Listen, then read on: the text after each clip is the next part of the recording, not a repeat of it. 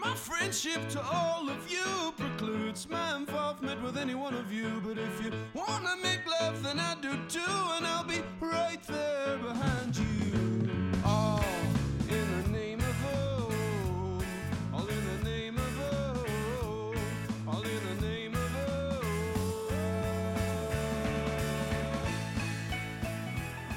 Greetings, constant listeners, and welcome yet again to the Losers Club, a Stephen King podcast. My name is Rockin' Randall Tackburn, and today we are touching on one of King's perhaps not most well known villains, but most beloved within King's Dominion, uh, a little monster named Tak. This is the beginning of a multi part series in which we're going to discuss Desperation and Regulators, both released in 1996. One, Desperation as Stephen King, one, Regulators as Richard Bachman. They were co released together. Um, on September 24th, 1996, uh, number one bestsellers for 50, 15 weeks. I think Desperation was always ahead of Regulators, but they were always at the top. Um, and yeah, we're going to discuss Desperation, we're going to discuss Regulators, and then we're going to do an episode where we kind of discuss uh, sort of the alternate worlds that are happening here, the fact that these two books share characters and plot points and things of that nature. It's going to be really cool. But before we dive into this, let's say hello to our panel. And when you introduce yourself, please also tell us uh, your first experience with the book, whether it was reading it, seeing it in a bookstore, whatever, as well as what edition you read on this round. Jenn, why don't you introduce yourself first? Hi, this is Jenn. I hate critics, Adams, and I first read this on my chronological reread. So it was about five or six years ago, I think, when I got to it, and I'd already read Regulators. And for some reason, I had just, I think it looked too Western to me, and that's just not one of my favorite genres. So I'd avoided it and got to it, and it really, um, I have such mixed feelings about this book, um, but it's one that really challenges me, and I like turn over a lot of the thoughts. And so I have this memory when I was teaching of drinking cold brew coffee for the first time and going into my principal's office and getting so like amped up on the caffeine and just talking about this book nonstop to her and like the concept of God being cruel until like it was like a mile a minute. And at some point I remember she like called the the secretary to come in and like talk to her about something. And um so that's that's my memory that's tied with this. But this is um, this time I read the audiobook um, and I referenced the Signet paperback edition. I have I'm really looking forward to talking to about this one because this is, there's a lot here and I actually had to listen to it twice for this episode because my mind does not want to accept this book. Like it's so it's so hard for me to wrap my brain around the concepts and it's like really harsh in places and and I love a lot of what it's saying and I have a lot of mixed feelings about some other things but really looking forward to talking about it. So Was who did the audiobook? Kathy Bates. Yeah, I was gonna say I thought it was Yeah. Kathy Bates. That's pretty cool. Yeah, it is cool. She does a great job. Dan, why don't you say hello? And how did you first encounter this book? Ah, this is Dan Pfleegor, and great character. Um, yeah, so I actually read this book in 2005, and it was gifted to me by Dan Caffrey, uh, his mother. Fellow loser. Yeah, she used to run a charter school, and one time she was kind of clearing out the library, so she gave me both first editions of this and the Regulators. So I read it in 2005. I read it again this past summer, and then this time I actually did the audiobook with Stephen King narrating. Oh, I didn't know there was one with him. It's great because you know there's always people have their little accents and ways of saying things, and when he says vegan, he says vegan. It's like she was on a vegan diet, and I was like, did he, did he- Oh, Steve. yeah, and I was like, is that on purpose or did he just? I don't know, but it was just cracking me up. Um, but I, I kind of agree with Jenn. Like I, I enjoy this book, but I have trouble distinguishing the characters sometimes, and that's not usually something I have issues with. I mean, I get like the main characters, but some of the peripheral ones, they kind of, you know, I had to go back and be like, wait, wait, who said that, and like reread it. So, lots A of lot thoughts. of a lot of people come fast and furious at the end when the flashbacks start happening. right. Um, uh, what what edition did you read for this one? This was the first edition. Oh, nice. You can see behind me, I've got them ah, displayed. you got them set up. Um, yeah, so I, I always thought that was really cool with the covers, um, just how yeah, they how they of pair up. intersect. Yeah, cool. Uh, and then joining us, we have Ana Marie Cox. Say hello. Hi, this is Ana Marie Audrey Weiler Cox. Um, And sort of my funny story about this book is that I don't remember the first time I read it because Mhm. it was during my drinking years. Mhm. And one of the benefits of of being a drunk is that you get to reread books all the time and kind of rediscover them. and I cannot tell you like how many Stephen King books that's true of for me that like I Mm. have remembered that I liked them but then not much else about them but you get to Mhm. you know reread them for the very first time so this was probably the third time i read this book but probably the most clear. Mhm. Yeah. um, although i did read it in the process of moving so that's another another kind of um, dementia i guess. Um, but you know what? It's always i guess sort of like with jen like it's just always kind of stuck with me. Like even when i read it in my drinking years which is you know kind of ironic also given um, you know all the kind of aa themes i know we're going to talk about um something about it just tangled with me. The shining's the same way. Like i think those are two of his you know most deeply um i mean addiction runs is a thread throughout his work which i love but those are the two books that to me like really kind of tangle with it in a Yeah. a way that that connects with who i am so um, i'm Mhm. excited to talk about it especially now um like full of aa in my head and being able to see like the the sort of clear kind of parallels he's either consciously or not consciously drawing with with kind of the theology they have in aa and, and the theology of this book so Mhm. Yeah. And what edition did you read on this reread? Oh, I have the first one as well. I got the first one. I got I I, I bought on like eBay. They're not expensive Nice. because they were such bestsellers, but I got the eBay. Yeah, I got the everybody first them. edition of both of them, and the covers are Very- cool. Yeah, they are. Mhm. I um I first read this book uh back when it came out. I had the Signet edition with the bear head. Um uh, oh you have it too. That's Mel, mine, yeah. I love it. Yeah, and I have I have sort of fond memories of this one in in sort of a weird way. I was very much an indoor kid when I was growing up, and my parents were not. They loved, and we would go on vacation once a year to Houghton Lake in Michigan, and I didn't like fishing. Now I love fishing. Now I love like outdoor stuff. But when I was a kid, I hated I hated it, and they would always make me go out in the boat. And uh, so I I bought Desperation at like a Walmart or something in Houghton Lake, and then I took it out on the boat uh, every time my parents would make me. So I read the majority of this while like drifting across Houghton Lake as my parents fished, and I just read it in the corner of the boat by myself, uh, like a little weirdo. And uh, I absolutely loved it. And it, I think I liked it because it was nasty in the way that I enjoyed King's nastier works. Uh, when I was young, I love all the gore. I love all sort of the various adult intrigue that sort of happens here. And I also was very interested in the religious themes, although, and perhaps I'll talk about this a little bit more, but I've always had a, you know, a pretty intense, weird relationship with Christianity despite not being raised with it. Um, and I think a lot of it had to do with various movies and books that I read when I was young that were, um, and I wouldn't call this book actively Christian necessarily, but it is, um, it does portray, uh, um, it's, it's similar to The Stand in that it it seems to exist in a world where there where there is a God and there you know where there's a great good and there's a great evil. And i think because my familiarity was only with christianity when i was that age i filtered it all through that lens. And it contributed in a lot of ways i think to when i got saved when i was in college and i became like a very intense evangelical christian. And i think a lot of it i had developed this sort of vision of god based on all these different things i'd read and a lot of it had to do with the stand and with desperation. Um, so yeah so this book and rereading it now this is probably my third read but my first in many many many years. And so it's it's it's really kind of fun to revisit uh, with a more nuanced understanding of god what this book is actively a- actually trying to do and what king was probably struggling with at the time. So uh, yeah and i i read it on my kindle so i didn't reread this specific version and i don't think this is the version i owned. I just got a bunch of king books back from mike that we used to have in our old office um, and I don't think this is mine because I remember mine was really beaten up, but he gave it to me anyways. So, um, so yeah, I never had the cool hardcover editions, which I wish I did because they look cool as hell. Um, and on that note, let's pop into just discuss the history of this a little bit. Um, it was written between November 1st, 1994 and December 5th, 1995, released by Viking on September 24th, 96. And um, yeah, it was co released with The Regulators, which very strange sort of marketing move.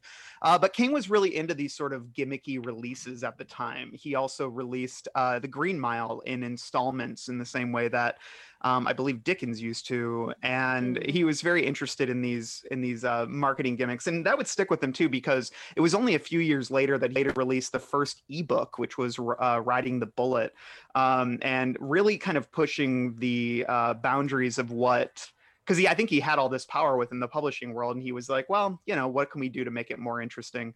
And so the uh, uh, Desperation and Regulators were released uh, together with covers that intersected. Really cool artwork. Love it. As for where this book came from, uh, he was inspired to write it while driving his daughter's car across the country back in 1991. Uh, he visited a small desert community, Ruth, Nevada, near US 50. And he was driving through it and it was really empty and creepy. And his first thought was that the town's inhabitants were all dead. He then wondered who had killed them. And the voice in his head said, It was the sheriff. Um, cut to September 1994. And uh, King hopped on his Harley, did a 10 city tour of independent bookstores in support of Insomnia. I believe we talked about that in our Insomnia episode. And uh, yeah, it was right after that that he started writing the book. And Johnny Marinville, one of the main characters, he is doing a very similar sort of uh, hopping on his Harley, riding across the country. So clearly a lot of King in that character and in this story.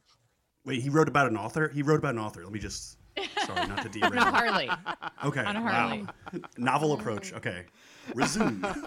No pun intended. yeah. Uh, and then, yeah, halfway through writing, he got an idea for another book uh, about quote unquote guns, toys, and suburbia and decided to write The Regulators using the characters from Desperation and publish both books simultaneously. Uh, really strange, interesting stuff there. Um, yeah. And then I guess I pulled some quotes here um, just to kind of get a read on King's mindset regarding desperation, but also his mindset regarding God. This is generally, as we've hinted at, this is generally considered one of the more explicitly spiritual books uh, that King has written. Um, one of the main characters, David Carver, who's a 10 year old boy, he uh, basically is a incredibly devout Christian after his best friend who was uh, injured in a you know horrible car accident uh, was mira- miraculously recovered after David prayed to God to to heal him, and he has developed this sort of quiet, um, I don't know, miraculous spirituality that his parents think is weird, which I relate to because my parents thought it was weird when I became a Christian as well. So, um, which is another thing I think I related to about this book when I was younger. Uh, but yeah, I, and then you know, basically. If you're listening to this, you probably do know the whole story. It, the arc of the book does find many characters sort of coming to terms with the idea that they are on a mission from God to take out this evil uh, entity born from, you know, uh, the bowels of the earth called Tak. And um, yeah, so it's interesting stuff. So I figured it would be helpful to find some uh, quotes from King about God and things of that nature. So I'll read one here. This is from a Salon interview in 2008. He says, I was raised Christian, and I was raised to believe in the idea of the Antichrist. My wife said that she was raised a Catholic. The attitude of the Catholic Church is give them to me when they're young, and they'll be mine forever. It isn't really true a lot of us grew up and we grow out of the literal literal interpretation that we get when we're children but we bear the scars all our life. Whether they're scars of beauty or scars of ugliness it's pretty much in the eye of the beholder. He continues later it's an effort to say let's give god his due here too often in novels that are speculative god is kind of is a kind of kryptonite and that's about all that it is. And it goes back to Dracula, where someone dumps a crucifix in Count Dracula's face, and he pulls away and runs back into his house. That's not religion. That's some kind of juju, like a talisman.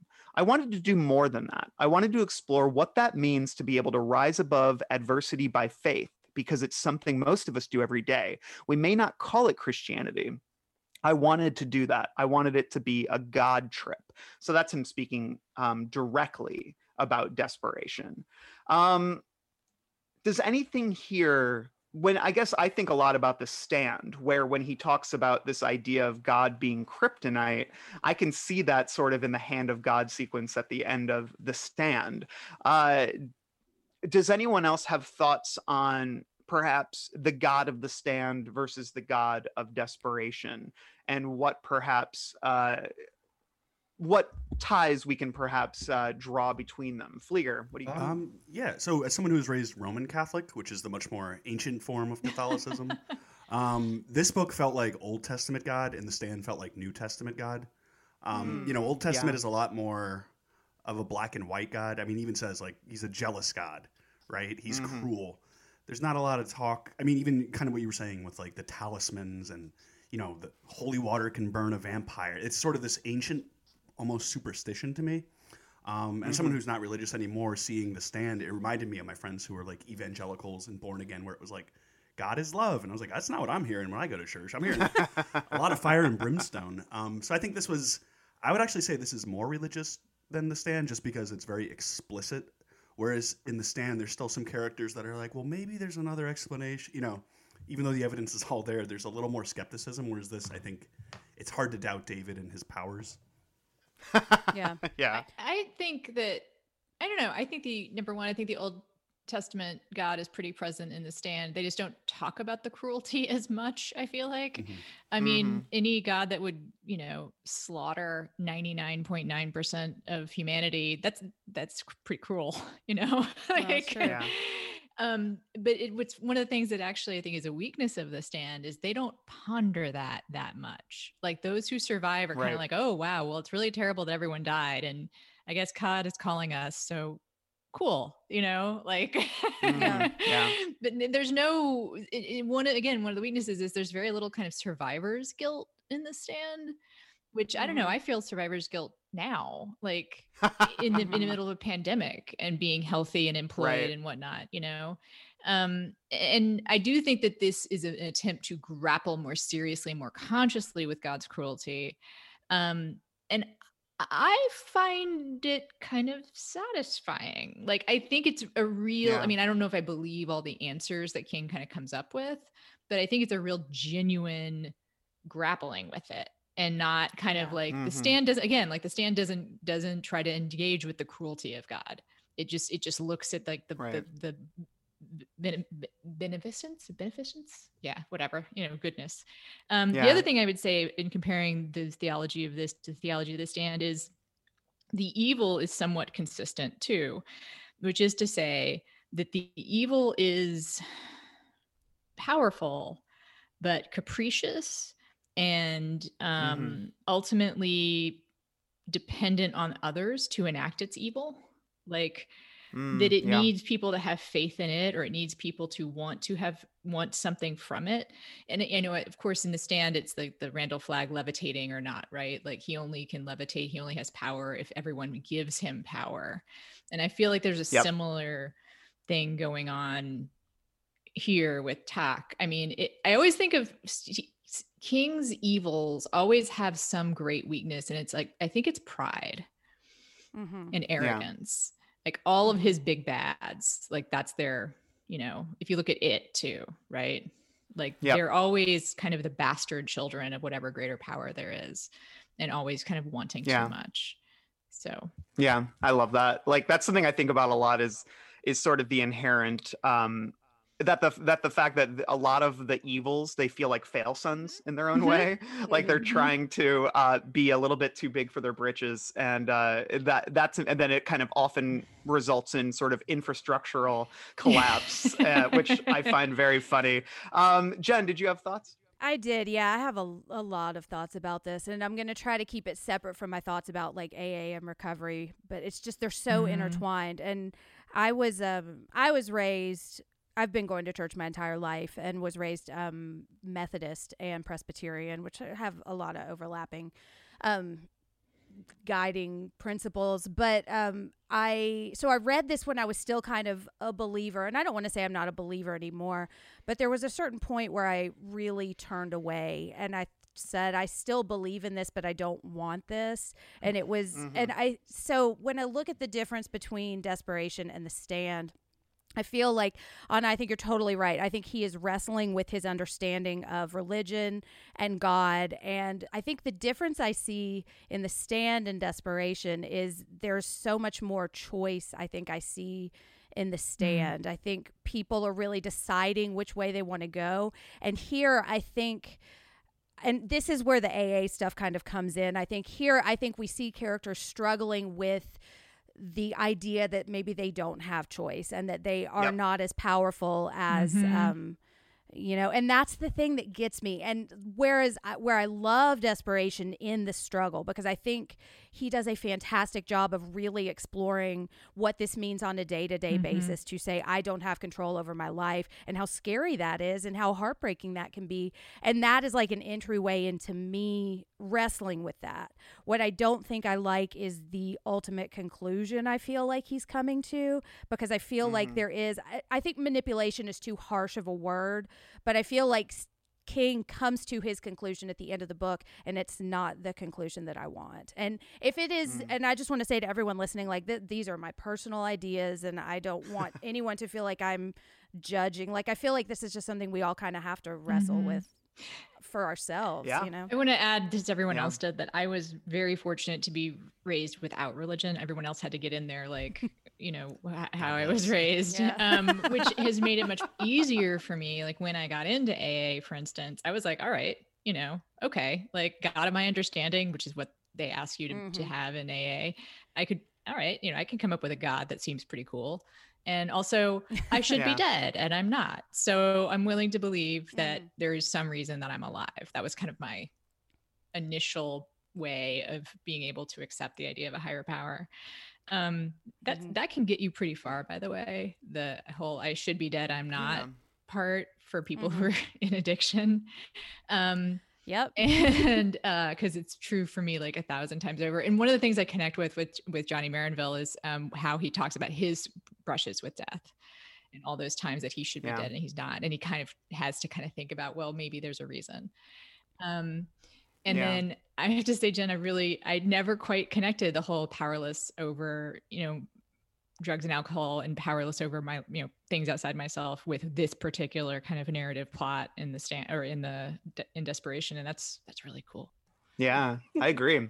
Yeah, it's interesting. I, I think, um, I was thinking a lot about the idea of cruelty as it existed uh, in the stand because I think I was reading Desperation as I was watching the CBS. We just you know finished mm-hmm. recapping the CBS All Access miniseries, and I guess one of the the only times that I think that series really kind of captured the idea of what kind of God exists within the world of the stand was at the end when um, you know spoiler alert for the the stand, but um, when uh sort of you know the hand of god kind of falls down but it's you know basically shooting these lightning bolts throughout the casino yeah and it's um and you do see that there's this kind of uprising against randall flagg in those final moments which is something we we see a little bit in the 94 version and in the book but here it's a bit more pronounced. All these people are are chanting i will fear no evil and uh, there's like a couple people that you know the the people all begin turning on each other but uh, god is sort of not discerning in terms of who he mm. destroys at the end of yeah. that. Uh, you see the lightning bolts kind of cutting open, you know, exploding all the biggest villains that we we dealt with the whole season. But then also even the people who kind of you know turned against Flagg in the end. Uh, there is that sort of unfeeling sense that you know um the whole herd must be culled you know uh my judgment is final like you you waited too long to make your choice you know and that to me is is very interesting and something i think i struggle i mean i struggled with god's cruelty when i was when I was Christian, because I was a little bit older, you know, I was in my uh, late teens and early 20s uh, when I was evangelical. And I think it was really hard for me because, uh, Ana, I love what you said about about creating your own god like okay i can develop mm. my own sort of higher power. But for me i always felt very hamstrung by i was you know going to a very deeply fundamentalist church and there was a very specific idea of what god was and i really struggled with that. And that was the thing was i couldn't sort of uh, there's no space within that faith to shape what god is to you. God is a very specific thing and that is what you adhere to. And i really struggled with that and it's something i still struggle with because my wife is a christian and i you know i love her church church and I go, but I don't consider myself a Christian um, because her church is really chill and they have a very sort of, um, you know, it's it, they they don't see the text as literal you know and i like that but at the same time i struggle with that because i and i always point to various parts of scripture where it's about you know the word is the word and we kind of have these fun devil's advocate conversations where my old fundamentalism comes back and i kind of try to poke holes in uh in sort of the the more welcoming faith that she's experienced and and I think a lot of that stems from that was what I used to hear when I would see my buddies going to the campus church and I was going to this other church and you know I would hear the arguments against that sort of looser faith and uh, I don't know. So I think about all those kinds of things. They're all popping up in my head here. Uh, Mm-hmm. but let me uh, let's move on to there's some other quotes in this salon interview that I think are great. Um, let's read this here. And it's fun because he references the Left Behind books by Jerry Jenkins and Tim LaHaye, which I Oh. read all of them. Me when too, I I me didn't was read them all, younger. but I read some of them. Oh my god. We have to talk about that sometime. Um, Yes. I'm actually working on a documentary proposal about Tim LaHaye. Oh, Oh, my wow. God. I would watch the hell out of that. Yeah. Um, so okay. It's a mystery. That's the first thing that interests me about the idea of God. If there is one, it's mysterious and powerful and awesome to even consider the concept, and you have to take it seriously. I understand where Bill Maher is coming from when he says basically the world is destroying itself over a bunch of fairy tales and talking snakes and men who are alive inside fishes. I'm very sympathetic to it, but at the same time, given the cosmos that we're living in, it's very persuasive the idea that there is some kind of first cause that's running things. It might not be the God of Jerry Jenkins and Tim LaHaye. It might not be the God of Al Qaeda, and it might not be the God of Abraham, but something very well could be running things. The order of the universe as we see it, the interlocking nature, and the way things work together are persuasive of the idea that there may be some overarching first cause. Um, and I, I like these quotes in a way because it's he's very much trying to not like pigeonhole his God or pigeonhole Yeah. his faith. He's basically saying, like the concept of a god is something that is very appealing and that's something i think i i understand a lot too because i think that's what drove me to christianity was was the concept of a higher power but then i didn't necessarily like the higher power that i was kind of being encouraged to believe in Yeah. yeah. um yeah Well, and when I hear him say that, I think, okay, well, you're talking about Ka. That's the Mm-hmm. overarching force that you're thinking. And I really had to come to that point for myself because I think the understanding that I had been gr- that I had been bred into me about what God was is very patriarchal. It's very narcissistic and it's very mm-hmm. controlling, and that is so like entwined with my relationship with my parents just in general, and that is what I really resisted. And I remember I read a book called The Shack, which I Oh, don't know yeah. if you've read, but it's i don't know that one it's a it's a very very religious like here's here's my message and I'm going to beat you over the head with it. I found a lot of comfort in it at the time mainly because it kind of opened my understanding of oh I can view God as as the way that it works for me and then I kind of Mhm. got involved with AA and heard higher power of my understanding and I was like okay I, I love that. I can I can work with that. Um, it's just so hard for me to unravel like years and years and years of just this is the right thing, this is the right way, and if you're not that right way, then you're you're doing the wrong thing. And that's what I think is interesting in this book is wrestle I feel like King is wrestling with what that specific God is. And I think when we have more thoughts about that when we talk about We're going to talk but- talk overarching here. I just want to note, and anyone who's listening to this podcast realize it, but it's coming to my mind as we're talking, which is it's an irony that I think King sometimes talks about, but he hates evangelicals so much. He does. They're so often they're the bad often the guys. bad guys. He has that whole book, like um, pretty recent one that's about the the tel- Re- revival. That's right, the televangelist. Like yeah it's just such an interesting I almost have felt in the past like he's having to say, like, yes, I'm religious, but don't you see how much I, or yes, I'm spiritual, or whatever they say in AA, like, but see how much I hate religion. See, like, I'm not, Yeah. I'm not, I'm not trying to tell you to be Christian because I hate Christians too. Um, and it's Mhm. just such an interesting tension in his work, and uh, yeah, I just don't know how much he realizes he's he's doing that, but um, Mhm. maybe we're gonna get to the book soon. Yeah, there's-. oh yeah we will no i think it's helpful to kind of talk about i think it's helpful too Yeah. for us to kind of like touch on a little bit of our own what Yeah. we're bringing into the book yeah. but similar to what you just said um uh, in a Time interview from 2009, he said, I always wanted to say that you can still reconcile the idea that things are not necessarily going to go well without falling back on platitudes like God has a plan and this is for the greater good. It's possible to be in pain and still believe that there is some force for good in the universe. That certainly doesn't mean to say that everybody should go out and join the First United Church of my God is bigger than your God. That's half the trouble with the world, maybe more. So I feel like that relates to what you were saying, Ana, in terms Mhm. of his sort of resistance to a lot of modern modes of, of religion. I, I think just if I can weigh in on that too. Um, yeah, sure. because I think there's a satisfaction that we all have with finding hypocrisy, right? So Yeah. I- I think part of it is maybe why it seems like he's picking on certain groups too is that you know you're constantly seeing a scandal of somebody was embezzling money, somebody has a private jet, and that happens all over in every ideology. But when it's somebody who's specifically preaching about your sins that you're committing, and then you catch them doing it, you know, I think there's a sick pleasure we all kind of get in that, seeing them Mhm. kind of collapse and crumble. You know.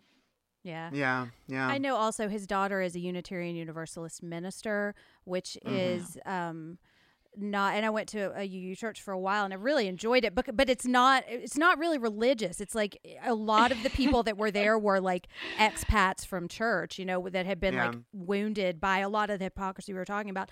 Um so I wonder if that's kind of where a lot of it comes from is that he's just around or hears from his daughter a lot of people that have been hurt by church. I put in church in Um, quotations. so when I said I wasn't raised um, in a religion, I should add that my, it, to the extent I was, it was UU. oh really Yeah. Um, Aw. which I often call like agnostics without the courage of conviction. Yep. Like- That's exactly it. Yeah. um, so it- that's like to the extent I was exposed to religion, it was to this totally like namby. Well, I mean, I sh- UU churches are amazing. They t- tended to be very involved in their communities and they do a lot of social work. Um, and I do feel like they're welcoming to people who are looking for some kind of spiritual community that isn't, you know, um, patriarchal, that isn't like, you know, there's a lot to be said for UU churches Mhm. um, I will say that it was having having that been my only exposure to religion that probably caused me in high school to get really interested in evangelical religion and kind of flirt Mhm. with it because I was like, oh, so you have a good and a bad, Huh. huh? Mm, All right, you know. Um, but and then eventually I they told me I had to either get saved or stop coming to meetings. So I had Yep. I faced that similar uh, ultimatum. I went the other direction though. um, yeah. Uh, one last quote here about the idea of God as being cruel, and this is from that same Salon interview. I find this quote very compelling. The other thing that's interested me ever since I was a kid was the idea that's baldly articulated in desperation, and that is that God is cruel. I always in my mind equated Mother Abigail with Moses and the story of Moses taking credit for the water coming from the rock and being forbidden to get to the promised land because of that one thing, that one slip where God is cruel. And I wanted to use those things and say two things. First, that the myths are difficult and suggest a difficult moral path through life. And second, that they are ultimately more fruitful and more earth friendly than the God of technology, the God of the microchip, the God of the cell phone. Um, I think he wrote that around the time he was working on Cell. Um, so interesting idea there. Um, and then he kind of made national headlines, I remember, in uh, with this NPR interview from 2014, where he essentially said, like, kind of, you know, confirmed that he believes in God. And Mhm. uh, I remember this being sort of a thing. And yeah, here's the quote I choose to believe it. I mean, there's no downside to that. If you say, well, okay, I don't believe in God, there's no evidence of God, then you're missing the stars in the sky, and you're missing the sunrises and sunsets, and you're missing the fact that bees pollinate all these crops and keep us alive, and the way that everything seems to work together. Everything is sort of built in a way that, to me, suggests intelligent design. But at the same time, there's a lot of things in life where you say to yourself, well, if this is God's plan, it's very peculiar. And you have to wonder about that guy's personality, the big guy's personality.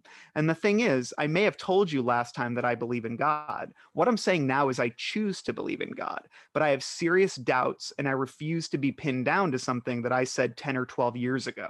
I'm totally inconsistent. Um, yeah, and that's from this 2014 interview, which was, you know, about five, six years after he gave those other interviews. And I mean, almost 20 years since he wrote Desperation. So, uh, this idea of choosing to believe in God is something that I'm not necessarily sure I see in The Stand or in Desperation. There is, I mean, there is a choice uh, that is made in The Stand, but it, each one you're sort of making a choice to this, um, you know, it's more of a moral thing. Here is uh, this sense of he fi- he seems to find comfort in the idea of God and he chooses that. And um, I find that interesting. And I think that's probably something that comes with um, I don't know, age and experience. So, um, any any off the cuff responses to that, or shall we move on to critical uh, reviews of this book? I've I think that the stand has some choice. Yeah, yeah. Jenn, if you want to go ahead, like I'll I yeah, defer. because I think that when he's talking about choosing, like it's really hard for me not to hear that and hear his experience with AA and like working steps and like because that's a big part of it is accepting powerlessness. And I also think like I I love the way he phrased that because it's not a choice and that i think that's my problem with being saved in air quotes is like you don't say the magic words and then you're suddenly like on the right path for the rest of your life and that's not how it works with addiction. Like you it is a constant thing that you have to deal with. Um because i got saved when i was like 14 i think and so, or um and I feel like a lot of religions like they have this either or like you're either saved or you're not. And once you've crossed that threshold it's like okay you're good and you do all the stuff and you're like a church person now and I'm sorry I don't mean to be demeaning when I say that I've had a lot of like the evangelical people were really mean to me in high school so um, I'm carrying some of those scars but I they also were mean to me too. were they Yeah, but like I think, and I mean, I I keep wanting to talk about this, and we might get to it when we're in AA. But like, that you you make a choice at a certain point to admit that you need help from something greater than yourself, and I think that's what he's saying when he says, "I choose." Like, I Yeah. choose to accept this. Yeah. Can I, can I offer? I think Oh, Jenn's go ahead. Sorry. Jenn's onto something, but also, I mean, Glenn Bateman literally makes a choice. Oh, that's true. Yeah. Right. Mm-hmm. Like he says, and sort of, it's all, it's a version of "I should be dead, but I'm alive" to me. Mm-hmm. In that he's when he talks in, in about how like, look, we have the best evidence Oh, ever yeah. that there is Yeah, a yeah, yeah. God. So I'm just going to go with it. Yeah. That's the kind of choice that I feel like I made, you know, to find a God of my understanding, which is that um, I'm going to choose to believe that you know there's all these different times when I literally like in emergency rooms and and you know close close um, calls with various kinds of danger, and I'm going to choose to think that there was something watching out for me. Mm. That's my evidence. Yeah. And you know, so I'm going to go with it. And I also what he's it's all- again that's such an AA. It's so Yeah. what he said like and it's also what I love about AA is that you do get to be inconsistent about it. Uh-huh. Yeah. Like there's no pressure to like be like I'm going to always going to have the same God of my understanding or I'm always going to every day believe to the same degree that I believe um, that I believed yesterday. yeah, And I like I said I do I think the Glenn actually stands in for that specific idea of making a choice. yeah. It's a good Yeah, point. No, I was gonna just just to expand on Glenn a little bit, um, with a little caveat too. It's just I think though King gives such overwhelming evidence that you almost have to believe, right? Because doesn't faith sort of the belief without proof? But here, you know, they're having shared dreams in the stand. They're witnessing miracles here. I think you'd almost be foolish not to embrace the concept of a God. So when Stephen King talks about, you know, seeing the universe as proof, that's one person's interpretation of there being a God, but his characters get pretty firm miracles. So, you know, I, I remember reading like Left Behind series as we were talking about, and I, I believe the character's daughter is like an agnostic, and something will happen. And I, as I was reading it, I was like, "This is proof God exists," and she's like, "I don't know."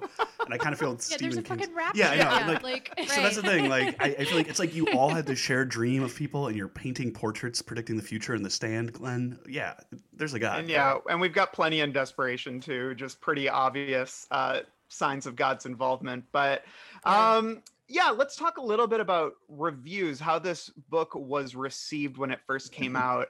Um, Entertainment Weekly, often a very kind publication to King, uh, gave it a B plus review in 1996. They said Desperation finds him near the top of his game, albeit in a very different incarnation than that of the folksy humanist who narrated The Green Mile. In Desperation, King returns to apocalyptic terror mode. He hasn't been this intent on scaring readers or been this successful at it since The Stand. Um, and then I was uh, reading Grady Hendrix's uh, Stephen King reread, which is always a great resource. Uh, and yeah, and sort of his review from his 2015 piece, kind of looking back on it all these years later, he called it one of the most profound Christian novels of the second half of the 20th century. Involves a crazed cop ranting about Jews and blowjobs, cougar versus man combat, a live buzzard having its wings torn off, and a man ripping out his own tongue. So, uh, bold statement there, and very funny. Meanwhile, the New York Times, uh, when the book first came out, was pretty harsh on it, and I thought some of these quotes were interesting. Throughout Desperation, Mr. King displays a perverse tic. Whatever he, cr- whenever he creates an episode with either graphic terror or political bite, and there are many such episodes, a volley of nervous giggles, usually of an arrested adolescent male variety, tends to follow. For instance, when Tak deviously tells Marinville he can heal him, the novelist reposts, yeah, but can you win me a goddamn Nobel Prize for literature?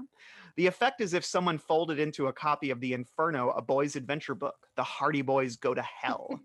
The recurrent silliness shrugs off the horror and the social anger, as if Mr. King were admitting he doesn't really mean it. But what is he afraid of? To question his readiness to disturb his huge audience is probably going too far. Still, Mr. King appears troubled by the implications of his radical vision, as well as by his status as the world's most popular horror novelist. At one point, he has Marinville muse about writing a fantasy tale, perhaps even an outright horror novel, not the sort of stuff of which serious literature was made. But so what? It's a sour crack. Despite all the phantasmagoria, all the gore, Desperation simply isn't willing to be horrific enough. At their most daring, Mr. King's novels promise subversion, but instead deliver a parody of democracy in which every literary effect, Gnostic apocalypse and sentimental piety, social fury and boyish titillation, carries equal weight. So he's essentially pointing out that it's the pound cake that is what really brings down um, uh, King's more Fuck serious ideas. Right. Yeah. I find this book extremely horrific. Like Yeah. maybe one of the harshest I've ever read of his because it's got the emotion. Like I've read some like off season comes to mind, but there's not the emotional core in books like that. And like this Yeah. one, that's why I had such a hard time with it. It's because I would be reading and then a there's so much child death in this book and there's so mm. much like people like loved ones dying and people having to really confront that that it's so like I kept reading things and then my mind didn't want to go there and it would make my it would like check me out and so I kept listening but I wasn't paying attention. And that's why I had to go back and read it again because I was losing chunks because my mind just did not want to make sense of this. And when I I think that's where the god is cruel is coming in is king is really grappling with how can i believe in someone who where does my belief in god act, mean i have to believe that all of this is a plan and i think I, I don't know if i think he really comes to a conclusion or if i come to a conclusion but it just this is a this is a hard book to read you know and I just want to say, like, I think that when like Marinville like does that crack, I think that actually makes it more realistic. Mm. Like, I mean, I I feel like you know, God, I don't know how much we're gonna hit about AA, but like, when you're confronted with truly horrific stuff, often like there is an instinct to crack wise Yeah. against it. And AA meetings can be full of incredibly, to me, hilarious, but other people might find incredibly insensitive, Mhm. like jokes Mhm. and laughter and whatnot, because there's a group of people who've all faced death, Mhm. you know, and you have to like respond to it in some way. So I think that's realistic. And then also, I think that we talked about this um, last time I was on um, with Dolores Claiborne, right? Yep. Um, which is that Oh, wait, actually, Rose Madder sincer- was your last one. Rose Madder, Yeah. right, right. He is such a sincere writer. Yeah. Mhm. He is painfully sincere. When he is trying to say something that he really means, like it just like bleeds off the page. Mhm. And I think I can't think of a book of his that's insincere. I think that's one of the reasons like why we nerds love him so much. Like he really means it. I mean, he may not get it right all the time, but I think what both Jenn and I are saying about the theology of the book is that while he winds up in a place that I'm not sure about, I know he got there in a way that is meaningful to him, Mhm. you know, Yeah. and that means something for me. Yeah. Yeah, yeah. I think his uh, his prolific nature aids with his earnestness too.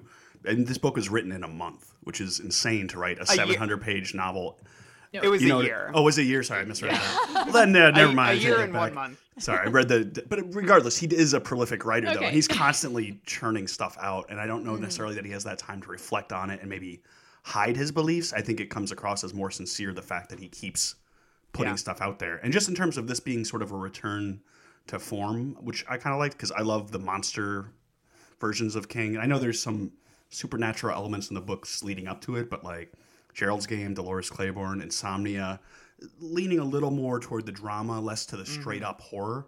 Um, so when I was reading this, I just thought it was cool to be like, oh great, now we have this monster and these rotting bodies, and this is, you know, it really is kind of King returning to form. Yeah, I agree. Um, let's hop into the actual book itself. Um, I'm going to read this synopsis from Wikipedia, but if you guys have a synopsis, perhaps on your physical copies, um, especially the first um, first editions, that would be good to read as well, because usually those are pretty fun. But here's what it says on Wikipedia.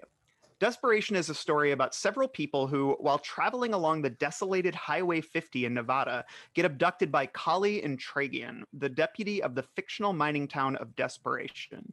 Entragian uses various pretexts for the abductions, from an arrest for drug possession to quote unquote rescuing a family from a non existent gunman. It becomes clear to the captives that Entragian has been possessed by an evil being named Tak, who has control over the surrounding desert wildlife and must change hosts to keep itself alive. They begin to fight for their freedom, sanity, and lives before realizing that if they are ever to escape desperation, they must trap Tak in the place from which he came. So, how does that differ from perhaps the first edition? Um, Nevada is a mostly long stretch of desert you cross on the way to somewhere else, and with someone else, if you're lucky. Because it's a scary place, headed down Route 50 in the brutal summer heat are people who never are going to reach their destinations. Like the Jacksons, a professor and his wife going to New York City, the Carvers, a Wentworth, Ohio family bound for a vacation at Lake Tahoe, an aging literary lion, Johnny Marinville, inventing a gonzo image for himself astride a 700 pound Harley. A dead cat nailed to a road sign heralds the little mining town of Depression, a town that seems withered in the shade of a man made mountain known as the China Pit. But it's worse than that, much worse. Regulating the traffic is Collie Ender. I can't say his last name ever. Endgrain. It, whatever. An outsized uniformed madman who considers himself the only law west of the Pecos. God forbid you should be missing a license plate or find yourself with a flat tire. There's something very wrong here, all right. And Edgerton is the only surface is only the surface of it. The secrets embedded in Desperation's landscape and the evil that infects the town like some viral hot zone are both awesome and terrifying. But as young David Carver seems to know, though it scares him nearly to death to realize it, so are the forces summoned to combat them. In Desperation, Stephen King's sweeping brush paints an apocalyptic drama of God and evil, madness and revelation. His genius for suspense has never been so finely honed. His imagination so shudderingly vivid as when his wayfarers and the people who dare to follow their course begin to discover the true meaning of the word desperation. It's true. Pretty good. so yeah, let's hop over now. Uh, we've already discussed um, a lot of the spiritual ideas, but yeah, let's uh, let's zero in on them a little bit in a section we call the hook. Ah. Yes. Don't you see? Don't you see how clear it all is? Not only can you see the future, you can. I can change it. You can change it exactly. So I thought it might be helpful to begin by discussing David's conversion um, a little bit. I think that's kind of where the God stuff begins, and it is sort of a, a kind of a whiplash moment in the book because we spend so much of the early pages uh, witnessing Collie pulling people over, terrorizing them, uh, bringing them to this small mining town, and basically people not knowing what's happening. Uh, the book begins with Mary and Peter Jackson, a New York couple driving, and kind of, I think their their experience with uh, Collie is is one of the most terrifying of the book uh, because there is just this general sense of authority being abused, um, your rights not being recognized, and also just a lot of genuine terror, such as when he throws in "I am going to kill you" within the Miranda right reading, which is uh, such a cool little segment. And then you know that basically ends with Peter getting shot and dying at the end of the first chapter. So uh, we kind of spend the early part of the book with a lot of scenes like that. So then it is a little bit jarring when roughly roughly uh, 140 pages in, we start to experience um, the the spiritual conversion, the Christianity of this 10 year old boy. Um, and I thought that there was some interesting quotes here um, regarding his turn. So I'll just read this one and see where that takes us. Like most spiritual conversions, David Carver's was dramatic only on the outside. On the inside, it was quiet, almost mundane, not rational, perhaps. Matters of the spirit may never be strictly rational, but possessed of its own cleric and logic. And to David, at least, its genuineness was beyond question. He had found God, that was all. And this he considered possibly, probably more important God had found him. Um, I guess, like, when you guys were first reading this, was that intense spirituality, the, fen- the sense that this is the direction the book is going in, was that something of a shock to you? I think a little bit for me, mostly because of how earnest it is, like, and Mhm. how innocent he kind of comes to it. And I think it's partly because he's a child, but I feel like a lot of times when we read characters that are religious or are finding God, it's either like the scales fall away from their eyes and they have this big rapture, or they like suddenly know a lot of the the things to say. And i love that he's just like in certain moments when he's praying he's just tell me what to do. I want to believe. Tell me how to do that. And Mhm. i i really enjoyed that a lot. And i thought that was that was an approach i could see myself having or i would like to be able to have. I don't know. Yeah. seems easier said than done in some ways but Yeah. Yeah, I think for me, one of the things that really strikes me about the early chapters about David's conversion is this is his mentor, the the minister who sort of is working with him, who is this very flawed, um, you know, very sad person uh, who is fascinated by the simplicity and the innocence of David's faith. Uh, as somebody who I think, you know, probably struggled with the unsustainability that is a lot of modern Christianity. Uh, well, not even modern, just Christianity in general. And that's something that I think I struggled with this idea of having a very pigeonholed God, a very um, strict idea of what God is. This is somebody who is a preacher, but he's, you know, he's clearly an alcoholic um, and he's developing this. And I, I do fi- find it kind of funny that there's all these moments where he's like trying to prove that he's not being creepy with David. but it's like, but I do find it interesting that he is so fascinated by David because I think it reminds him of perhaps where his faith started and how hard it is to reckon with the cruelties of faith and the cruelties of God and what that can do to you as you get older if you don't properly reckon with it. Or perhaps if you only always fall back on the old adages of God is a plan, you know, things of that nature, God is love. Uh, King never really touches on those concepts of, you know, God is love. For him, it's like, like spirituality is both a calming spiritual uh, thing that you experience on the inside, but it's also something that manifests in a lot of um, hardship on the outside. I think so. Yeah, I, I, I personally get frightened when little kids are so religious. um, so in my mind's eye, I saw Isaac from Children of the Corn. Every time they Oh, talked about. David, that's what I saw was like almost him staring out into space and speaking, you know, like a vessel of God, and just, ooh, that is terrifying to me. Was he dressed like Isaac? yeah, the black hat and everything too. I wanted to say that um, I really actually appreciate this section. It is Yeah. again, it's a. It reminds me a lot of my own experience with coming to believe in God, um, of being presented with what I thought of as pretty much a miracle. Like, I won't get too much in my story, but it was it was an emergency room situation, you know. Yeah. and also um like in that situation it's a little embarrassing but like you know when i woke up i had a thought that was not my own to me that's what it seemed like Mhm. Yeah. um and so when king talks about that being one of the major kind of expressions of david's faith like when he feels like he hears something that's not his like i'm not saying i don't that's happened like literally like twice to me. Sure, yeah, it's not yeah. like i'm like hearing stuff you know um but to have a thought that seems foreign and it's a thought that's like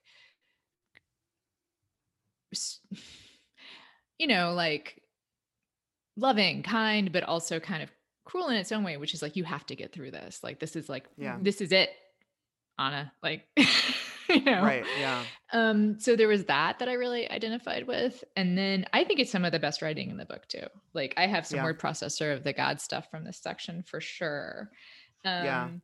And also, I just wanted to point out for us AA um, stands um, that on page 185, he has David saying a prayer that I will read to you the prayer, and then I'm going to read you one of the AA prayers because I think it's pretty similar. Like, so Yeah. Lord, make me useful to myself and help me to remember that until I am, I can't be useful to others. Help me to remember that you are my creator. I am what you made, sometimes the thumb in your hand, sometimes the tongue in your mouth. Make me a vessel which is whole to your service. Thanks. Amen. And then this is what's called Yeah. a third step prayer in AA, which is the third step is where you turn your life over to a God of your understanding. God, I offer myself to thee to build with me and to do with me as thou wilt. Relieve me of the bondage of self so that I may better do thy will. Take away my difficulties, that victory over them may bear witness to those I would help of thy power, thy love, and thy way of life. Mm, Like, yeah. To me, those echo each other in a really strong way. Yeah. Maybe consciously, probably not. And yes, AA does throw in these and thous for no good reason. It was, you know, prayer was written in the 30s. There's no reason to have Sure. that kind of language, Yeah. but they wanted Did to make that it. immediately? Did that AA prayer like immediately come to you when you read that section? Yeah, actually, like this time when I was going through it, it happens to be I'm doing some step work right now too. Um, but yeah, especially like the make me useful to myself and, um, and help me remember until I am, I can't be useful to others. Um, that I feel like is a real seed in the third step prayer that makes it easier to swallow for a lot of us who think, well, if it's if I'm supposed to be of service, I'm supposed to be of service to God, and that's my primary goal, then am I supposed to sacrifice myself? You know, am I Mhm. supposed to do that? And I think both the AA prayer and that prayer make clear like, no, it's not about sacrificing yourself. You know, it's about being wholly yourself and putting that to service to God. Um, Yeah. And then also, but I, he doesn't explicitly say relieve me of the bondage of self in that prayer, obviously, but I feel like there is sort of this sense of like, I'm giving myself to you. Right. Yeah. Yeah. Yeah, I, I actually I, I read a academic paper comparing the uh, religious themes from this book just to the actual wording of the Bible, and it seems that a lot of times when he takes the prayers in this book, the wording is not exact on purpose. Yeah. So I wouldn't be surprised if you know he had that exposure to it during his own um, experiences in AA and took it and just kind of modified it a little bit, you know, just to give it that king twist. well, it's true too. I mean, people don't really. I think a lot of times, you know, we don't memorize the Bible word for word. We take the essence of it that really works for us, and and Yeah. kind of the the prayer becomes shaped to our own experiences in our own lives. So I feel like it's more honest in that way uh, to the characters, you know. So and this is what I think I kept referring to earlier is I kind of see this entire story as King wrestling with those steps and Mm. trying to really work his way around it and like what does that actually mean to sacrifice and to do um I, I have not worked any steps so i don't have the words but um what does it mean to say that i'm going to be a vessel? Like who is the vessel? And what is this vessel going to make me do? And that's that's really scary. I that's the reason that i haven't worked any of the steps is that i got to that first one and i saw that word powerless and i was like nope not for me. Maybe someday but no i'm not going to do that. And a lot of that comes from this this um background i have of like i have a father who's very narcissistic and that like codes a lot of what i see god as as this is what you will do. I don't care if you understand. This is you're doing it because i tell you to. And mm-hmm. i feel like when i can rise above that and like kind of look at the bigger picture i can see that i think it is more nuanced than that but it's just it's hard to get out of that. And that's what i think i see with david and johnny. I feel like they're almost like the angels and the demons sitting on king's shoulders like whispering in his ear trying to make sense of what that actually means for him Yeah. Uh, similar to kind of, I feel like some of the things you were saying uh, touches on this quote from page 219. David didn't answer. This wasn't the kind of thing you could discuss rationally, even if there was time, because faith wasn't rational. This was something Reverend Martin had told him over and over again, drilling him with it like some important spelling rule I before E except after C. Sane men and women don't believe in God. That was all. That was flat. You can't say it from the pulpit because the congregation would run you out of town, but it's the truth. God isn't about reason. God is about faith and belief. God says, sure, take away the safety net. And when that's gone, take away the tightrope too. I thought that was really beautiful writing and something that really resonated with me. And it also just touches on how, uh, like, he touches on the idea that faith isn't rational, which I think makes it, that's why it's so hard to write about it. Um, it's so hard to write about. Um, God and faith and belief and Christianity without sounding hokey or without sounding, um, I don't know, simplistic. Uh, Yeah. There, there is this. There's a nuance to the way he he writes these sections that comes clearly from something that he struggled with and things that have been told to him. It's really hard to accept that. Uh, you know, there will never i mean and this is why i think it's interesting that we do get quote unquote proof in the stand and in this. But i mean i guess that's the thing that i always struggled with was the idea and and and i, I love what you brought up about glenn saying this is the most evidence we've had for god because i had become so accustomed when i was christian to this the idea that there will never be proof you know ever Mhm. and you have to and that's why my friends all thought i was crazy when i was really christian because they would bring up certain questions to me and i wouldn't have answers and they took that as sort of a, uh symbol that i didn't understand my faith enough perhaps but i think um, in a way it's it's just representative of the idea that you are giving away a part of your rationality in your mind um, and replacing it with faith and belief and um, and so I don't know. I thought this was a really beautiful articulation of that, and something that really resonated with me, and and something I think about a lot whenever I think about faith, and you know, and I think like I don't know. I always apply it to like ghosts and shit too, because I'm just kind of like I love believing in ghosts, but if we don't have proof of ghosts by now, we're never gonna get it. So it's kind of Mhm. like, hmm Well, I just on that really quick too. It just I, the walking with no tightrope too. That really reminded me of the leap of faith from um, Indiana Jones and the Last Crusade, where you have to cross the bridge that's not there. You know, you have to kind of let go of the earth and just trust in God. So I thought that was a fun line. Yeah, and that that you know that kind of dovetails with Kierkegaard and like religious existentialism and and those kind of concepts. Uh, you know, Kierkegaard was one of the first um, philosophers to really reckon with that the existential quandaries of Christianity, and was something that I also took. I, I kind of started to take comfort in in as I was losing my faith. It was something I kind of was reading to help reckon with what I had been through the years previous. But yeah, the the idea of the leap of faith that's a very Kierkegaard kind of concept, and and one that I think um, you know is represented in a lot of ways here, especially with Johnny's character um, as we near the end of the book. So and that's ultimately what I think the stand is supposed to be too is that you it's a small step and you stand up and you say I don't know what's going to happen but I'm going to say what I believe You know? yeah, yeah. That's cool. Let's talk about the cruelty of God as it's represented in the book Desperation.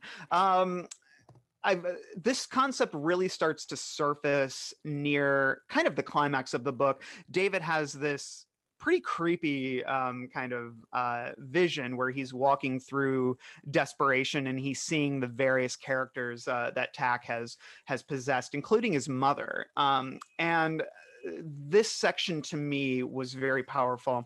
Page 440 in my edition. From the bushes at the side of the path stepped his mother. Her face was black and wrinkled, an ancient bag of dough. Her eyes drooped. The sight of her in this state filled him with sorrow and horror. Yes, yes, your God is strong, she said. No argument there. But look what he's done to me. Is this strength worth admiring? Is this a God worth having? She held her hands out to him, displaying her rotting palms. God didn't do that, David said, and he began to cry. The policeman did it. But God let it happen, she countered, and one of her eyeballs dropped out of her head. The same God who let Tragian push Kirsten downstairs and then hang her body on a hook for you to find. What God is this? Turn aside from him and embrace mine. Mine is at least honest about his cruelty. That was a line that really stood out to me. Mine is at least honest about his cruelty. Um, I don't know. Jenn, you look like you wanted to say something. Oh yeah, I had that in word processor of the gods because I Yeah. absolutely loved that. Um, yeah, because I think when I look at this now, I think it, it to me it almost reads as balance rather than good and evil, and um, and maybe this is a longer conversation for later. But yeah, that the concept of God is cruel is the one that I really, really wrestled with in this Mhm. book, and that really kind of kept sticking with me. And I pulled a couple that kind of demonstrate that too. And one is when um, David is talking to Brian's mother in the hospital and saying, um, How could God let that man not remember hitting my son with his car? Mm. Um, and then I think, uh, How could God be so merciful to someone who deserves to wake up screaming with memories of the blood coming out of my son's poor head every night for the rest of his life? And then later she says, um, a God who loves drunks and hates little boys. And that one is the one that stuck me, especially like as a drunk, because we're talking like it's a miracle that I'm alive, but it's a miracle that other people are alive or that I, other people are not dead because of me, you know, like mm-hmm. I have. So I, that just hit me and it was like, is this a plan? Like I don't want, I don't want to be part of that plan, you know, it just, it's something that really, I'm still wrestling with it, you know? Yeah. Yeah. Yeah, I, I think too, like uh, you know, the example that gets brought up a lot with is God cruel or just is you know children dying of diseases or whatnot, and I think Pi, um, I think her name is Kristen, right? Kirsten. Yeah. Um, Kirsten. Kirsten. Kirsten. Oh, like Kirsten Dunst. Okay.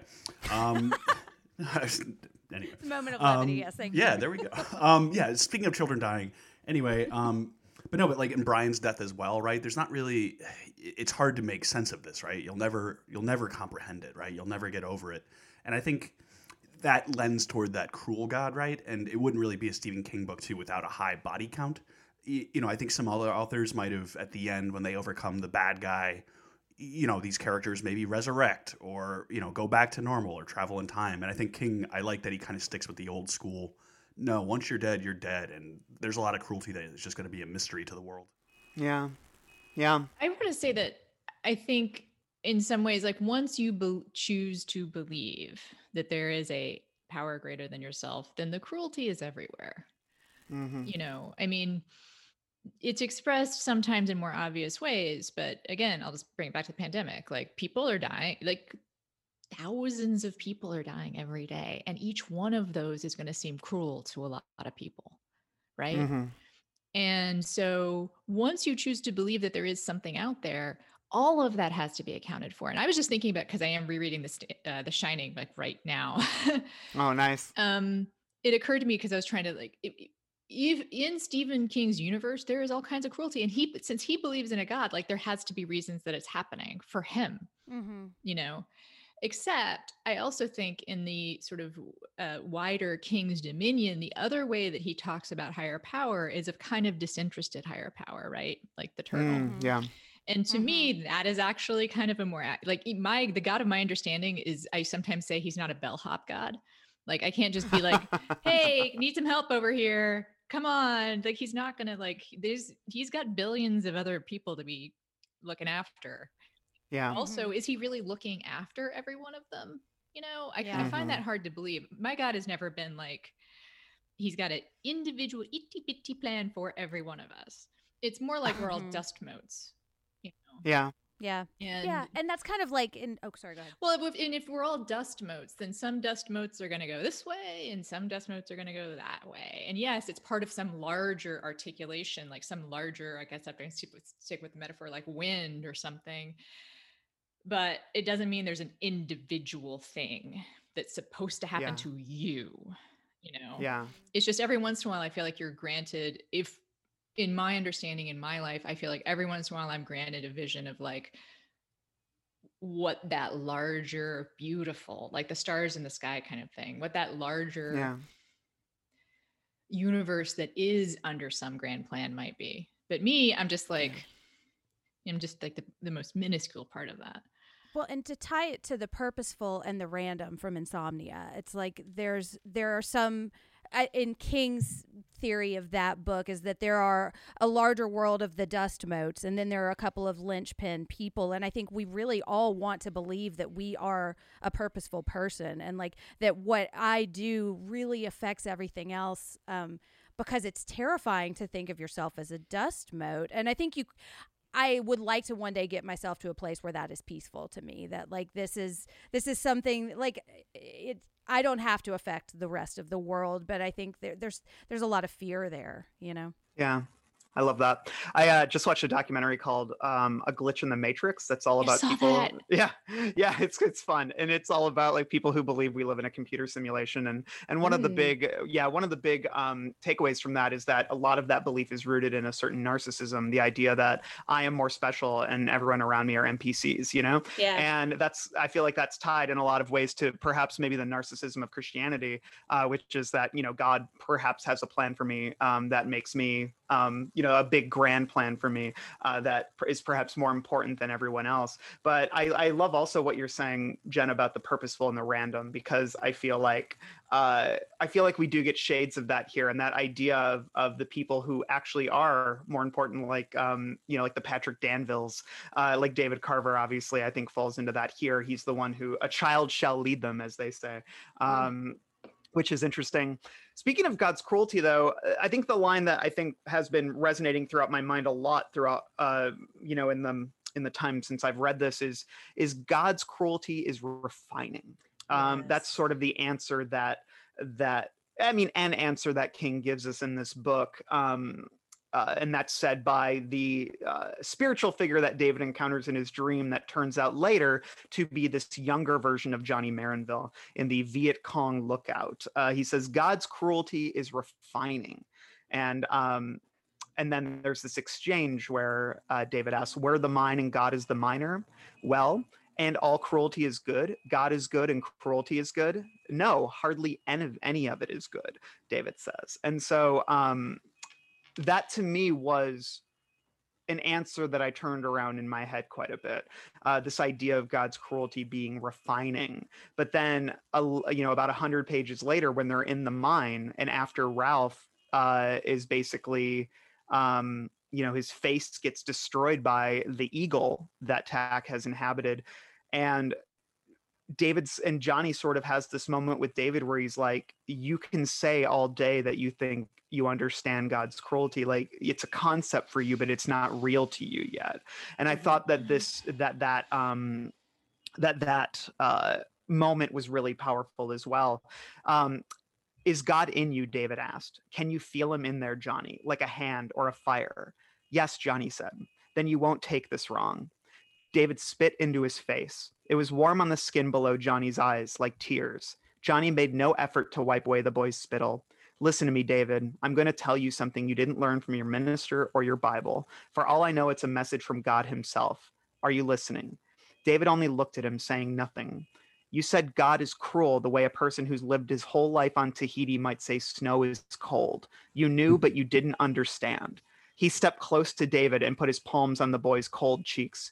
Do you know how cruel your God can be, David? How fantastically cruel? David waited, saying nothing, maybe listening, maybe not. Johnny couldn't tell. Sometimes he makes us live. That line to me also really resonated. And that to me felt um, I'm not somebody who's been through AA, but would you say that that's a line that um, dovetails with that, um, with sort of the theology of the higher power, the idea that God, you know, living is perhaps, um, I don't know, there's cruelty in just living. I would say that I think it sort of dovetails into again. I think I bet, I bet Jenn wants to be careful with this too. When I say when we talk about AA theology, it's like again, it's a God of my understanding. Like Right. Exactly. Yeah. there is no official AA theology. There's sort of like some ways of talking about God that are consistent with the way Mhm. that AA talks about God. But the specifics of whatever it is you believe, there are Bible thumpers in AA. One of my best friends in AA is truly an atheist. Now, how it makes it work for him, I don't know, but he is. um, but for me, the cruelty of God is refining idea to me that is sort of like I, in order to get where I am today, like I think I can say a lot of cruel things happened to me. You know, Yeah. I also exerted a lot of cruelty on people. Um, like Jenn was Mhm. saying, like it's not only a miracle that I'm alive, but it's a miracle that some other people are alive that should be dead because of me. Mhm. And it is, it sounds so trite to say there's a, you know, everything happens for a reason. But then when you get to a place where like I am sober, I am alive, I am doing pretty good in terms of like not waking up miserable every day, not hating myself every day, which by the way, The The Shining is so good about that. Yeah. Mhm. like that's my alternative is the existence of Jack Torrance. Yeah. So I had to go through a lot of pain to get here. So in Mhm. that way, cruelty is refining because I don't know if I would have gotten here if all that shit didn't Yeah. happen to me. So Yeah. I, I would ag- echo all of that, and that I think one of the things that I do like about L- LAAA is that there is not one understanding, which was so opposite to everything I had heard growing up in church. Is that this is the way? This I am the truth, the way, and the light. Um, and AA, I really think is it's your understanding because I think the cruelty being refining is another thing that I've really, really turned over because I think that takes a certain amount of trust. Because what am I being refined to? What is your end result for me going to be? If I'm a vessel, it's like what I said earlier. What what are you going to make me do? Um, and I think I have just recently watched The Vow. Um, and I don't want to make, I don't want to equate any of what we're talking about to a cult. I want to be very clear about that.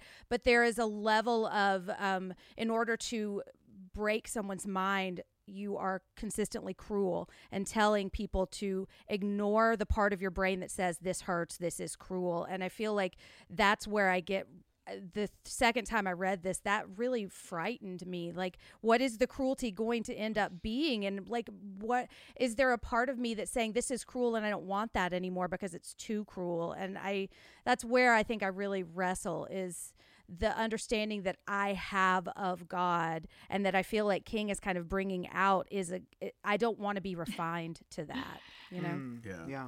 One one uh, comment too that I did like on in terms of Randall speaking about refinement is it's actually a mining term as well.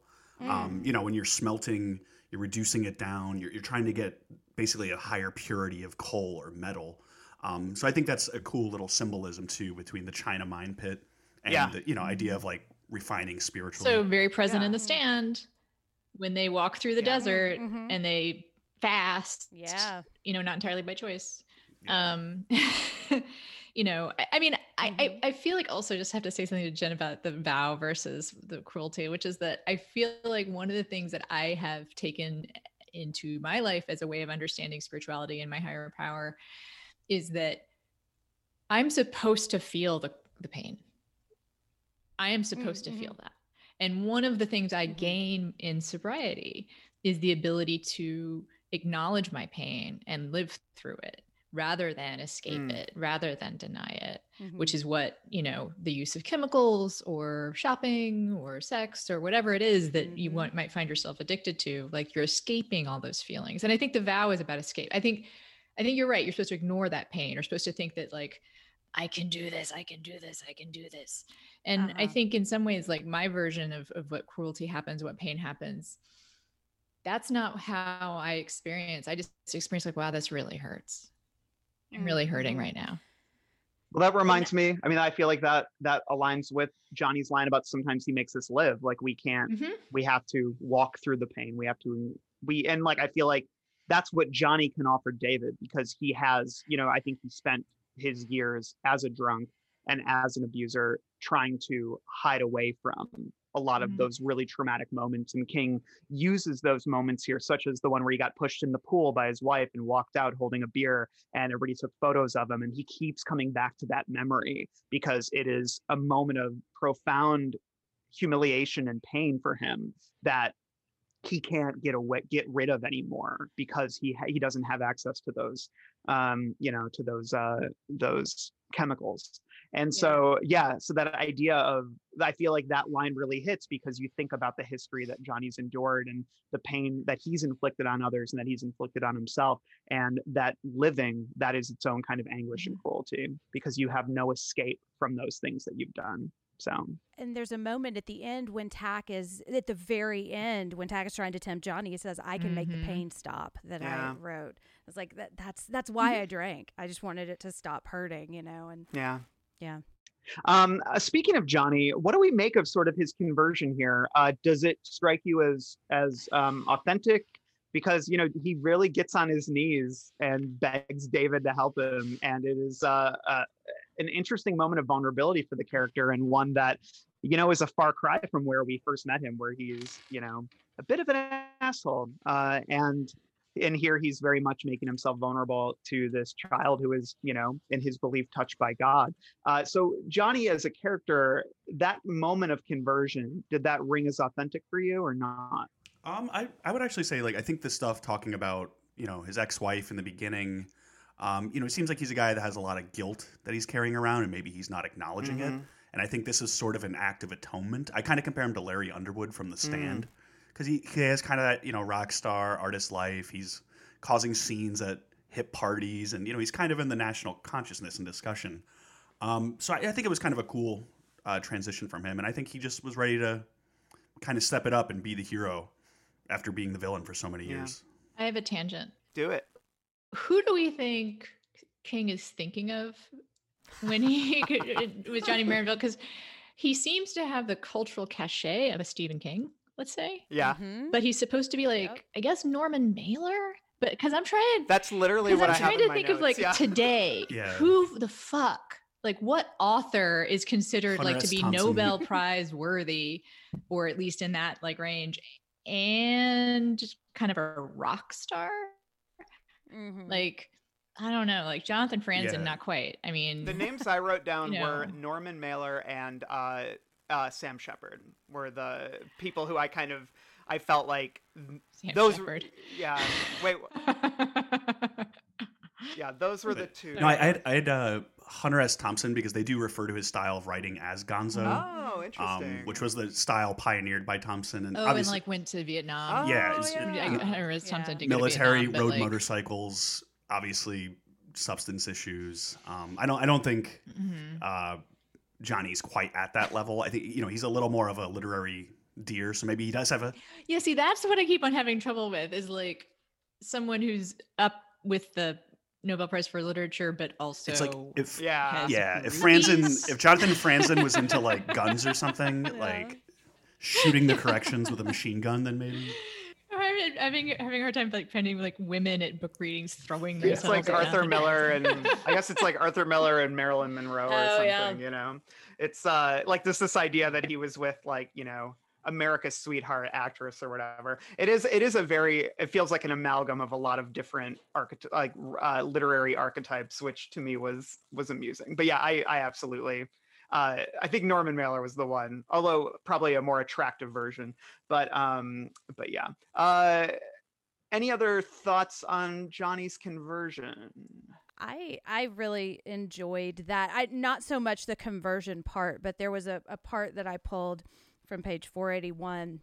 Um when a person stops changing, stops feeling, they die. The times you've tried to kill yourself since you were just playing catch up. And I like I think that the conversion I see is not necessarily a religious conversion for him, but just a Right. a conversion of joining in the world again. And in that way, I really see a lot of parallels with Jack Torrance too. Of like, I'm I'm doing the right things, I'm getting by, but I've stopped feeling. And I think that's that that felt really honest to me, and something that I've really struggled with.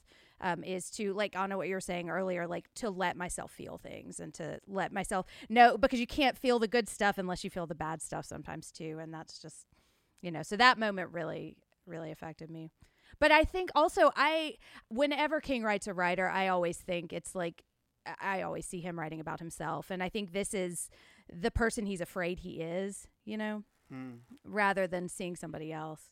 I confess, like, so of course, yes, whenever King writes a writer, you have to kind of look for the autobiographical Mhm. stuff. So I, I was really stuck on the groupies thing. I know. I was like, "Have you been to some parties? Don't tell Tabitha." yeah, I know. I was like, geez, like Steve, I know. like, does Tabitha know? Surely Yeah. she's no, I, I think too. Yeah, his like obsession with rock and roll. You can tell there's a little bit of escapism with Johnny, where it's like, imagine if writers were treated like rock Right. stars. yeah. I'm a writer. Mhm. Yeah. No, but I do the same thing. Whenever you see an author, you have to assume he's writing somewhat from himself, and then little details. You're like, is this just the character, or is this Stephen King? And it's it's always a fun game to kind of pick and choose and fantasize about Stephen just hauling ass on a Harley with a bunch of girls chasing him down the road. Yeah, I have some more thoughts in Heroes and Villains about his um uh I don't know. We'll we'll get to it. I'll talk about it later. But um but yeah, I think I, I guess the way that I perceive his his um his conversion quote unquote is is this just kind of a humbling, right? It's Yeah. um which to me is it just made me think a lot about nudging yourself out of being the most important person in your life perhaps, you know, um and acknowledging that higher power and accepting help you know? Um that was what that moment really resonated as to me and and and something that i found i found you know for the most part uh profoundly moving. And um if you know it's i think I think sometimes it's hard for me to reckon with the things David says uh, as a 10 year old boy uh, because they can be so, you know, poetic and, and mature. Uh, and so I think sometimes perhaps the impact of certain scenes was was nullified by me imagining a, this happening with a 10 year old boy. So um, let's pivot over to the concept of a higher power. Um, I pulled some I pulled some uh, uh, stuff from recovery.org, which I don't know if that's the best resource, but um, uh, the second step of recovery being a power greater than ourselves could restore us to sanity. Uh, the purpose of that being this step gives you hope you are not alone and something higher than you can help you conquer your addiction and despair. And as we've discussed, uh, site included um, a myth that your higher power has to be God. This is a big misconception about AA. Your higher power can be anything that you believe in the universe, nature, Buddha, music, love, Allah, humanity, or even AA itself. It doesn't require you to believe in anything you don't want to. Each step is, is a suggestion. And uh, yeah, and I just found some. Um, some sections that uh, that I think fed into that a little bit, um, and one of these touches on the title of the book, and this was something that um, made me think of one of the quotes we read earlier, which I'll get to in a moment. But page 446 in my edition. And what is the spiritual state of the faithful? Um, love and acceptance, I think. And what is the opposite of faith? That was tougher, a real hairball, in fact, like one of those damned reading achievement tests. Pick A, B, C, or D, except here you didn't even get the choices. Disbelief, he ventured? No, not disbelief, but unbelief. The first is natural, the second willful. And when one is in unbelief, David, what is that one spiritual state? He thought about it, then shook his head. I don't know. Yes, you do. He thought about it and realized he did. The spiritual state of unbelief is desperation. And that just made me think a little bit about when King discussed earlier about um, choosing to believe. And when he says there's no downside to that. Uh, and that concept of, you know, if you don't believe in God, if there's you say there's no evidence of God, then you're missing the stars in the sky, the sunrises, the sunsets, all of those kind of things. And uh and I don't know, I think that that state of desperation for me, um, when you have nothing to believe in, then that is kind of your go-to state. Uh, how else did we perceive that line and how that perhaps ties to the title and the fact that this is clearly an important line for King? Um, so one thing I would say is that to me, this really is a third step book, not a second step book. But um, oh, okay. well, maybe it is supposed to be both, but to me, it is like the the third step being like you give yourself over, like mm, you turn yeah. your will and your life over to the power greater than yourself. And the other thing is, I actually just thought of this because we're talking so much of AA specifically in this book. There is a very famous line, like that we say a lot in AA, which is the gift of desperation. Hmm, interesting. Yeah, to be given the gift of desperation, which means that you have to get sober. Like there's just no choice for you, no mm. choice for you. I mean, there's always a choice. Like, I mean, obviously, there's always a choice. You can just stay miserable if you want to. But yeah, I wonder, I do wonder if like King even even thought about that. Um, what a funny way to think of this book. Yeah. Uh, yeah. Well, and the other A line that comes to my mind is living life on life's terms mm-hmm. and saying, I don't have, I, I, like the stars in the sky, I don't have control over them and I don't have to have control.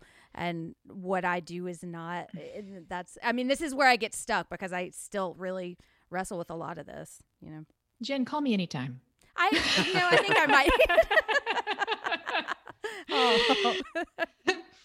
you know, yeah. like I'm, I, I'm I do appreciate you helping me kind of work through a lot of this because it's just these big clouds, you know, of things that are just.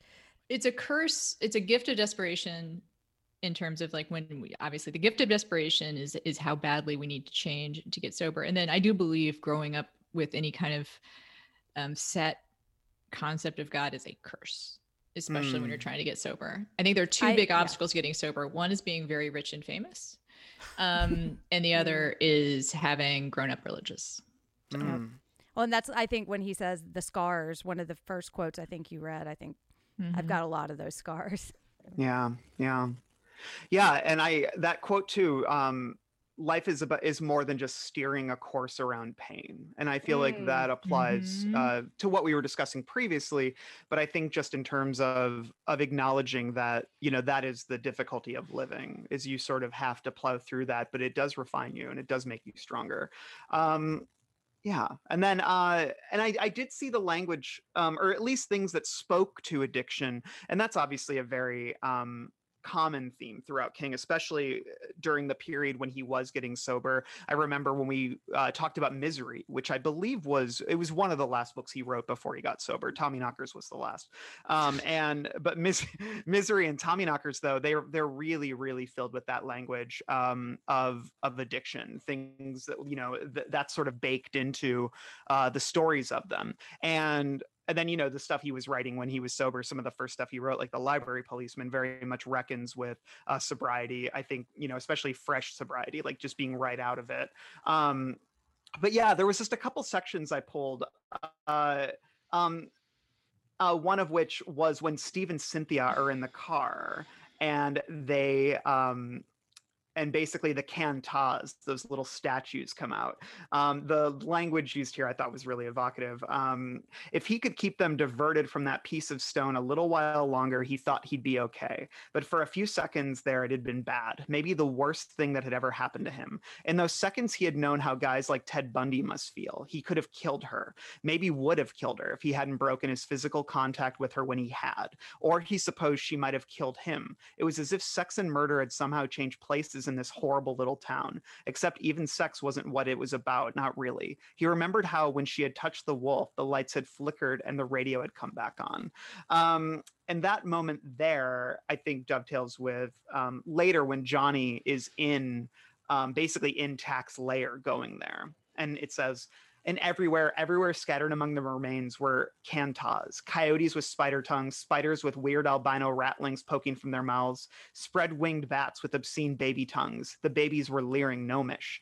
Some depicted nightmarish creatures that had never existed on Earth, halfling freaks that made Johnny's eyes hurt.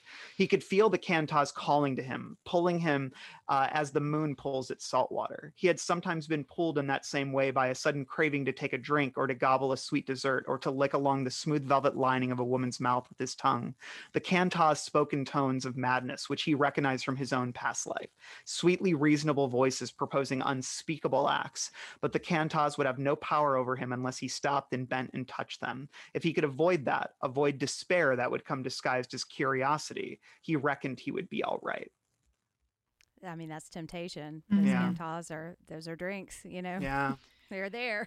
you know. Yeah, that's what I was thinking too. That the can tahs very much uh, came to represent, I think, those um, you know totems it's of addiction. addiction. Yeah, it's Yeah. addiction. Like I think that I, I appreciate that he has, you know, uh sweets and sex sort of in the same thought. Yeah, um, because it's all in distraction and um it's not wanting to feel like not wanting to feel whatever it is you're feeling. And yeah, um you know again rereading the shining like he just it's i actually read the shining when i was in the psych ward. Oh, okay. um one well reread it once in the psych ward. I don't know how they let me keep it but um the scene where it was a public hospital. I didn't have a lot of, you know um the scene where the bottles reappear Yeah. remains one of the most frightening things he's ever written for me yeah, like Mhm. to go as far as you can from all that temptation and discover the temptation is inside you Mhm. is um yeah no he knows what he's talking about yeah, And that's that life's terms is like these things are Mhm. always going to exist, and it's understanding how to conquer them without having to physically remove yourself. You know. yeah.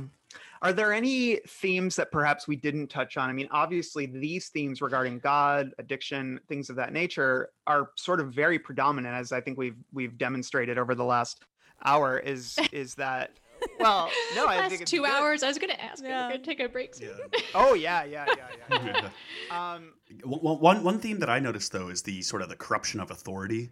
Um, obviously, you have the police officer who, I mean, you have no choice but to listen, Mhm. right? Mhm. and what if that power suddenly is corrupted? Yeah. You know, it's it's terrifying. The idea when he's reading them the rights and he's like, "I will kill you," Yeah. and that just slips Mm-hmm. in there, and as well as also the you know the David's preacher that has some issues associated with Mm-hmm. him. You know, this higher power talk. It seems like everyone's answering to a different authority, and I think Ana said it earlier about like pride and maybe um, ego being sort of the fault of these villains, and it's And Johnny especially when you see a character. Yeah. Yeah, and Johnny Martin, but there's always like a hierarchy, right? Mm-hmm. And as high up as Tak is, he might be like an it creature, but then you have like the Crimson King. You always have someone above them. Same with Randall Flagg. His flaw is his ego because as powerful as he is, there's always someone a little bit higher. So seeing some of the like can tahs and can toi, it was just interesting to see uh, sort of the ranking of authority and where it breaks Yeah. down. I think there are er themes to King, um, which, and again, anyone listening to this podcast would recognize, but childhood Yeah. is in this Mhm. as well. Um, and some of the Mhm. beautiful writing in the early David scenes um, is is you know he does it really well. He does the corruption of childhood, or not corruption necessarily, because I think what happens with David isn't corruption. Um, it's just loss. yeah. You know, Mhm. Yeah. And that's where we'll be calling it for this week, constant listeners. Stay tuned for part two on desperation. And as always, enjoy these long days and pleasant nights. I got some hot friends. God, I got some hot friends. I got some hot friends.